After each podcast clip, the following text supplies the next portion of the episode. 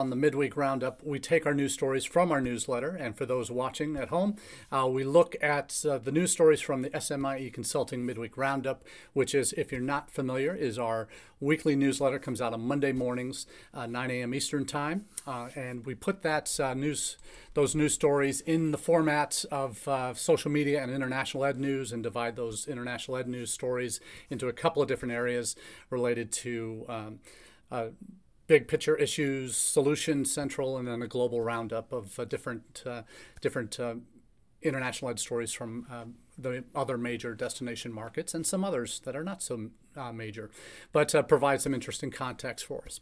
So we take those news stories, and each week on Wednesdays, we go in depth into three of the themes that we see developing through those news stories. Uh, the first of which we'll talk about in a minute uh, is a social media related story, and then a couple of other international ed related stories. So uh, this week in between Christmas and New Year's, where uh, most of the stories uh, that made up this week's newsletter was a little bit slower uh, news week than uh, usual, as uh, many many many of the publishers and typical outlets took breaks over the festive period. Uh, but we're back up to speed. I think in the, in the coming week we'll have a, a much broader range of uh, topics that we might be covering.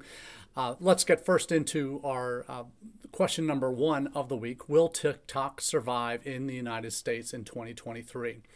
And this is a really important question because uh, if for those that have been paying attention in the news, you've really seen a distinct lack of positive news stories related to TikTok when it comes to government regulations in the United States.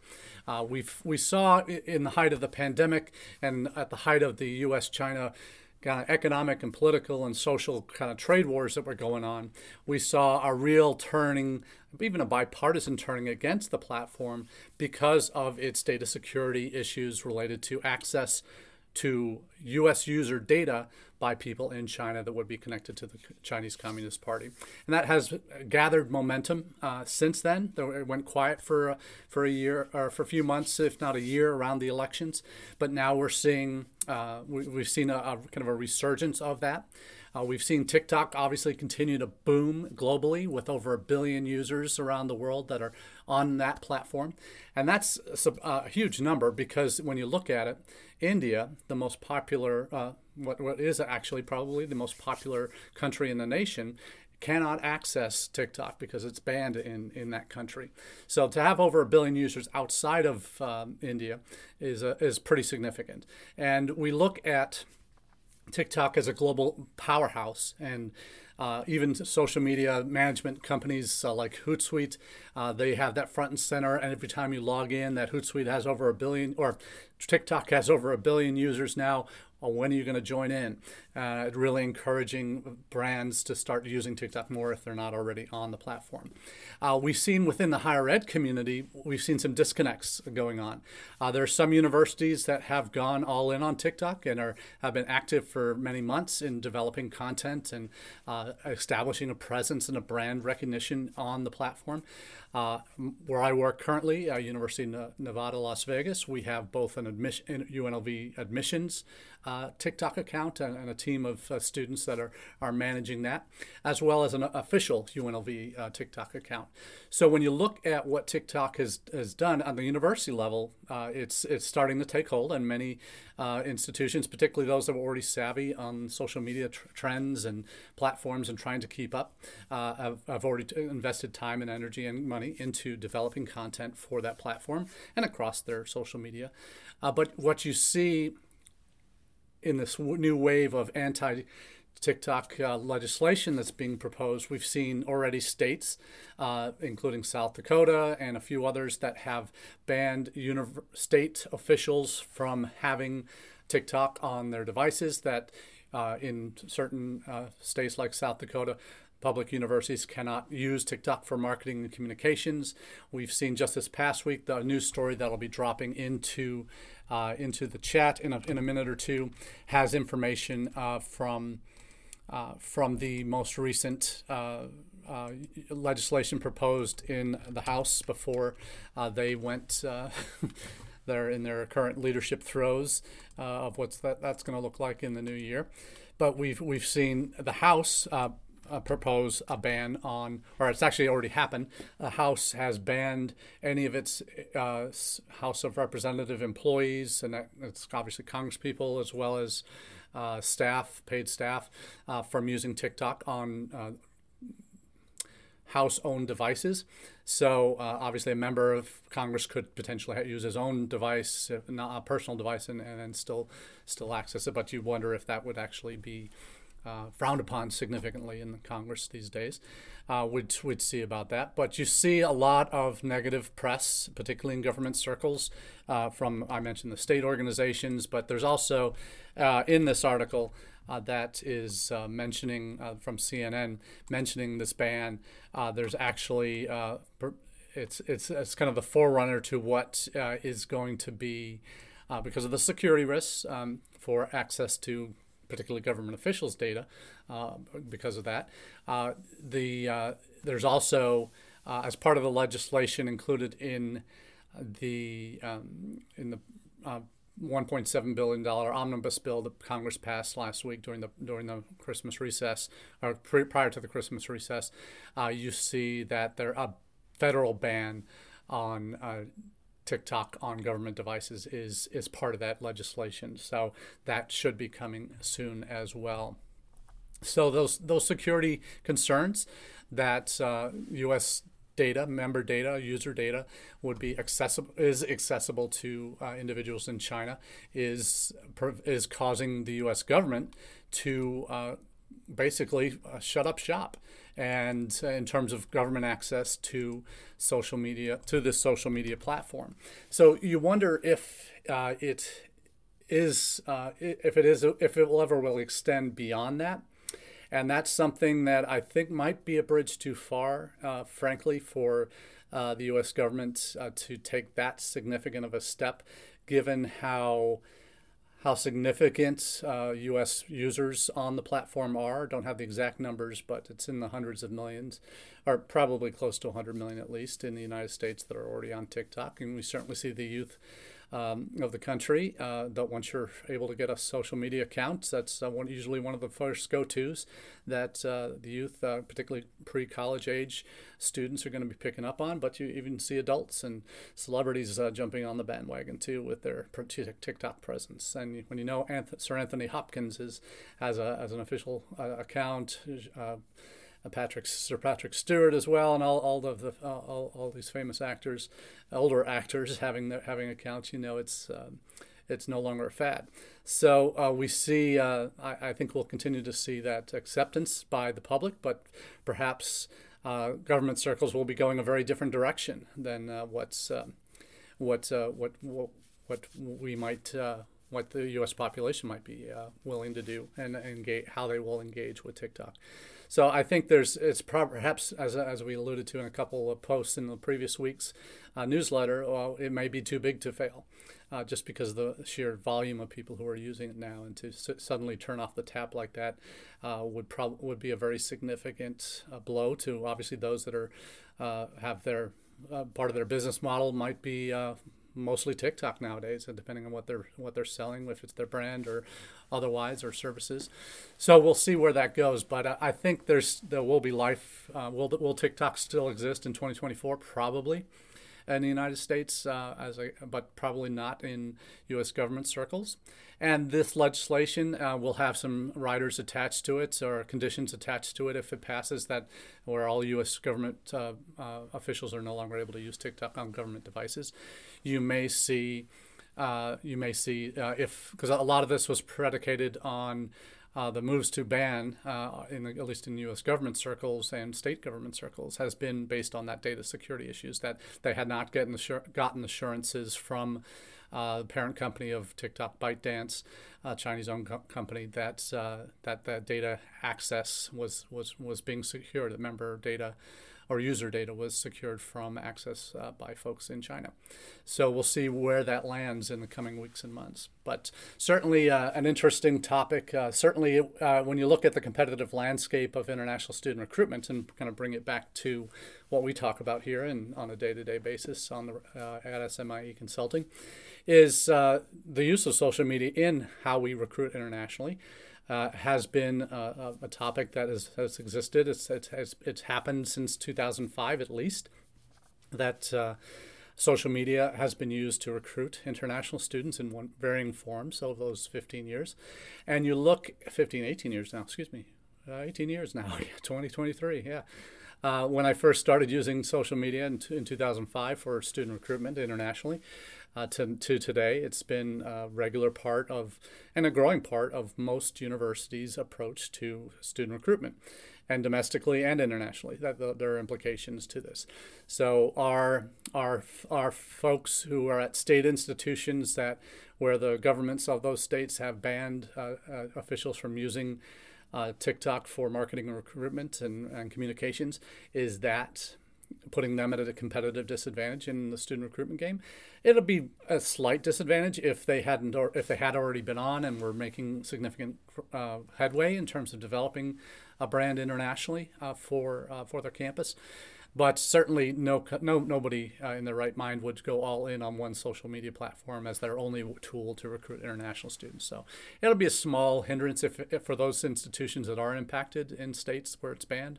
Uh, but I, I certainly don't think it's uh, the, it's going to severely hamper uh, universities that are uh, are trying to uh, leverage so different social media platforms in different markets. And when you think about it, you look at look at what's happened with social media. Uh, there's always something new coming down the pipeline, and TikTok internationally probably hasn't been as well developed as uh, many other platforms uh, on on Instagram and Facebook, which have certainly received, and YouTube uh, received the, probably the lion's share of attention from U.S. institutions looking to leverage social platforms abroad. Uh, the obvious exceptions to that would be uh, uh, U.S. colleges and universities that have been operating in China already and already knew that they had to use Chinese-owned properties uh, to uh, to function in uh, in China, like WeChat and Douyin and Youku and all those other platforms, Weibo. so we'll see what happens in the future, but TikTok surely will survive 2023, but would will to varying degrees institutions maybe who weren't even thinking about going down the TikTok road might be um, might be put off by the government's decision, but those who are still able to use it will will continue to do so. I'm sure without without uh, many reservations. So let's move on to question number two: Will China uh, China's struggling, uh, that has been struggling with their reopening. Uh, will that struggle uh, impact spring intakes? And there's a lot of evidence out there for those who have been following it. Uh, we see uh, a lot of different things. And the first link I'll be posting is uh, an unfortunate, unfortunate news story uh, where you see uh, visa services have now been uh, canceled or closed at U.S. consulates in China as a result of the huge increases in COVID cases that have been happening across uh, the country uh, since uh, the Chinese Communist Party relaxed uh, restrictions on movement within the country uh, within the last three weeks. And that has led to an explosion of cases and hospitalizations and deaths. We don't know official figures because they won't release those. We know that's, uh, that's happened throughout the pandemic. They've been very tight lipped. They've, I think they said they've only had 5,000 deaths during the entire pandemic. So that's a lot of poppycock as far as I'm concerned. the numbers are in the, one estimate I've heard of what's been happening recently uh, could push uh, China beyond what the U.S. has experienced all, all throughout the pandemic uh, in terms of total deaths uh, just in the next uh, next six months, based on the, the projections that uh, at least independent reports are picking up from different hospitals and, and kind of exp- expanding that countrywide. So we'll see what happens with these. I'm really um, uh, really a little curious as to why. Uh, well, not why. Well, we're all curious as to what we know. think we know the reasons why they reopened. Uh, uh the government reopened uh, in terms of tra- allowing travel, because they've they've taken huge hits reputationally. They've taken huge hits uh, economically in the country, and frankly, they were facing some political protests from citizenry that was unseen in China. public protests against the government and things that were, were said about the regime were had never been uttered in public and certainly recorded like that in Western media. Uh, and that's something that the government had to respond to. And as a result of three years of being pent up and in various stages of lockdown and um, significant uh, restrictions on, on, on movement within the country, let alone being able to travel abroad, we know, we know that flights uh, in and out of China have, had been restricted to probably 10 or 15 percent of what they were pre pandemic. So there just really wasn't access to leave and to get an affordable flight to come to the U.S. or to go uh, go abroad. So what happens in the coming uh, coming weeks and months? As we move forward uh, in the pandemic, the immediacy of the next month uh, when spring intakes are happening across the country. Uh, with the closure of the U.S. Embassy and consulates in China right now, new students aren't going to be able to get visas to come back or to come in for the first time. They're probably going to be deferring again if they if they hadn't already deferred from the fall. Uh, so we're seeing a, a, a, are going to be seeing a huge shift. Uh, if the situation does not change. And again, it's January 4th today. Uh, we do know, uh, for example, on January 8th, uh, Ch- China is removing uh, quarantine restrictions for those that are coming into China. Uh, and they're doing that to hopefully re- uh, see some rebound in their um, in their in, in tor- certainly tourism dollars and such. So uh, what we what we've seen in in terms of the articles that have been published recently, we've seen a lot of different variations on what whether whether these restrictions on quarantine are suddenly being lifted are suddenly going to open up the floodgates. The flights still aren't all back on yet to allow more to come in or and out of China. Uh, so we'll, we'll, I don't think the uh, effect's going to be in time and certainly not with the consulates closed. And why are the consulates closed? Uh, the consulates are closed because local staff, the local hires, are, are, are with, that might be affected by COVID or or have been uh, are impacted. That they're not able to come into work, and, and, when the staffing isn't at the right levels to fully function, have an embassy or consulate functional, then you can't have your have the visa services that you would normally have. Now. Uh, for for new students that have been looking to come, uh, there obviously the January intake's not as big, but there was uh, potential that those students that were trying to come in the fall couldn't get visas in time because of travel restrictions, couldn't get uh, and then deferred to the spring. Now thought this was the opportunity, but now with the visa services suspended, and uh, I had a had a colleague ask me actually a, a friend um, of friend of ours uh, who was from China originally. Our, our sons are in, in, karate classes together. And he, he mentioned, well, that seems like that's a U.S. government decision to close the embassies and staff. Well, it is uh, because they, they're dependent on having the staff to fully to, to make their embassy or consulate operational. So, with so many uh, explosions of cases around the country, those those consulates have not been able to staff fully, and obviously can't have uh, the visa services that they would like to have and would have normally had uh, ironically enough, as that, that they were offering pre-pandemic, pre uh, lifting of all the travel uh, movement restrictions that the country uh, had had in place for so long. Uh, in varying degrees. So we'll see what happens with this one, but it's a, it's a pretty messy situation in China right now uh, in terms of COVID and the cases that, and hospitalizations. We've talked in past about the, the challenges that this reopening has had, and we've seen uh, what uh, the populations that have been most directly impacted have been the elderly.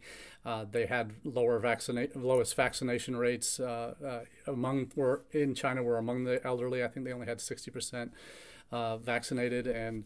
among the elderly population, and the problems have been the, va- the, quality of the vaccines that they had were only 50, 60% as well. So you have over half, for all those that were in that most uh, impacted uh, demographic for uh, for COVID, you, you, those were the ones that were having um, were, were, most susceptible to it. That were having vaccines that weren't uh, as effic- efficacious as, as the ones we might have gotten here in the West, uh, that were 85, 90% successful. Uh, so you, you, you, really see some challenges with with their infrastructure there, hospitals and uh, are, are swamped at the po- at this point, and makeshift uh, morgues uh, popping up, like we saw at the beginning stages of the pandemic here in the U.S. and in New York and some of the other bigger cities.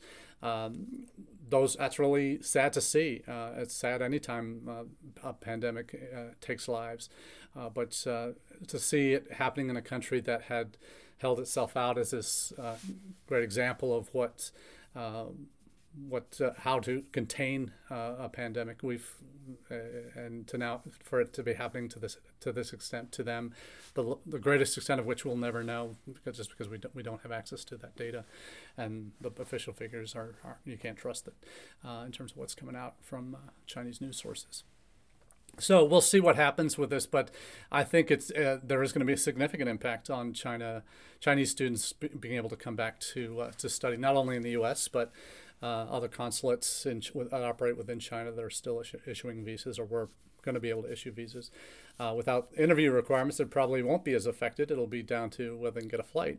Uh, so we'll see uh, how that happens uh, for those that are have intakes in the spring uh, post January 8th and, and when travel restrictions are lifted for inbound and outbound certainly China is expecting to grow their inbound population of international students again once those quarantine restrictions are lifted next week or this weekend actually next on Sunday. So we'll see what uh, what the data shows uh, in the coming months on that. But uh, certainly uh, there will the the, the Chinese uh, struggles uh, with reopening are going to continue. And we'll see how how tours might be opening up in the spring and the fall probably fall is probably the most realistic time when people recruiters will be going back into country. I'm sure they could get in in the spring now with uh, the quarantine lifts are happening, but I don't know if it's the best environment to go in to go back to right now. Um, even with your even being fully vaccinated, you never know what's going to happen when the next lockdown would happen. Uh, that might impact your travel. So, uh, situations certainly a lot of dust in the air right now.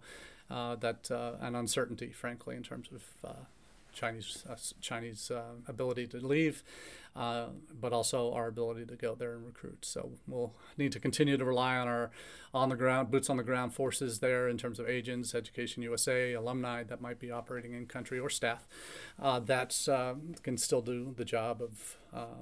Of meeting with prospective students and parents and convincing them about our institution. So we'll see where that goes. So let's get on to our last question of the day. And that is one that uh, I've enjoyed talking about over the years, and it's not uh, last couple of years at least uh, since it was first introduced as um, a kind of a stopgap measure, um, particularly used in India to great effect to allow more visas to be issued. It was the biggest hangup for um, for high volume countries uh, has frankly been uh, the um, the visa interview requirement that the U.S. has that very few other countries have.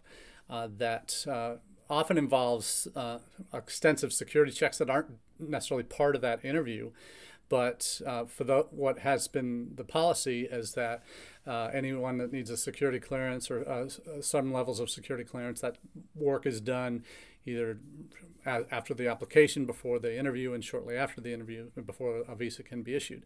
And those checks, we saw this during post 9 11 uh, world uh, when student, particularly male Muslim students uh, would have be delayed months because of the security clearances that required. That process has sped up quite a bit since, but there's still uh, security clearances for Chinese STEM students that happened during the Trump administration uh, are still still an issue, but uh, that do take time. But you see, when we look at the, the bigger picture, uh, the waiver of the in person visa requirements uh, is uh, a significant one if, and if this is the big if, uh, for individuals who had previously been issued a U.S. visa, could be a, a visitor visa, could have been a student visa, any other type of uh, non immigrant visa, if they had had a visa issued in the last five years, that interview, interview requirement would be waived and that means it's just a paperwork decision. Uh, documents get sent, and Homeland Passport gets returned with the visa stamp once everything's signed, sealed, delivered, and then the person is free to go uh, to the U.S. Uh, so that's uh, been a huge, huge help to uh, high volume countries like India to clear uh, in the past um, past year in 2022. U.S. Embassy and consulates in India approved over 120,000 Indian student visas, uh, uh, F1 student visas for Indians to come to the U.S. Uh, record. Uh, so we're we're gonna we're gonna if we see more countries, high volume countries, uh, also uh, be able to take advantage of this, it will make it again easier for for returning uh, visa applicants, not just student, but any any non non-immigrant visa, visitor visa, could then take advantage of this waiver and uh, just have file their paperwork once they get their new I-20s uh, for for institutions to come back or renew their visas. So it's uh, a real positive uh, positive uh, step uh, in terms of extending that. The challenge is it's it's only been through it's only been extended through 2023. We were hoping it would be made permanent, uh, but that's not happened. There's still a lot of things that need to be answered uh, when it comes to immigration and visa issuance uh, policies. That uh, whenever the pandemic era exceptions like this, um, like the one at least a limit of only one online class per term, uh, if, if, if, and when we do go back to that that regulation, we're going to be in a lot of trouble. Uh, frankly, a lot of institutions will be will be facing that uh, that issue. So we'll see uh, what happens with that in the coming coming weeks and months. But uh, a lot of a uh, lot of positives coming out of the waiver extension. but if, if it truly would be a, a, groundbreaking one if it were made permanent. Even more so if we, we could have some of these other issues that we know need addressing from both the consular affairs side at State Department, but also on immigration um, immigration regulations within USCIS. So we'll see what happens next on these these and many other issues. But uh, extend to all of you who've been uh, faithful followers of the Roundup here uh, live on Facebook, YouTube, LinkedIn, and Twitter. Uh, appreciate you being a part of the conversation each week but also want to extend uh, a special shout out and thank you to those who listen uh, to the audio only podcast. Uh, we're uh, hitting 22,000 downloads. So, uh, excuse me, 2,200 downloads. I wish 22,000. We're hitting 2,200 downloads this week. So, we're very grateful for, for your continued engagement with us through the uh, on on demand versions of the Roundup. So thanks so much for being a part, and we hope you have a very happy and prosperous new year. Thanks very much. Cheers.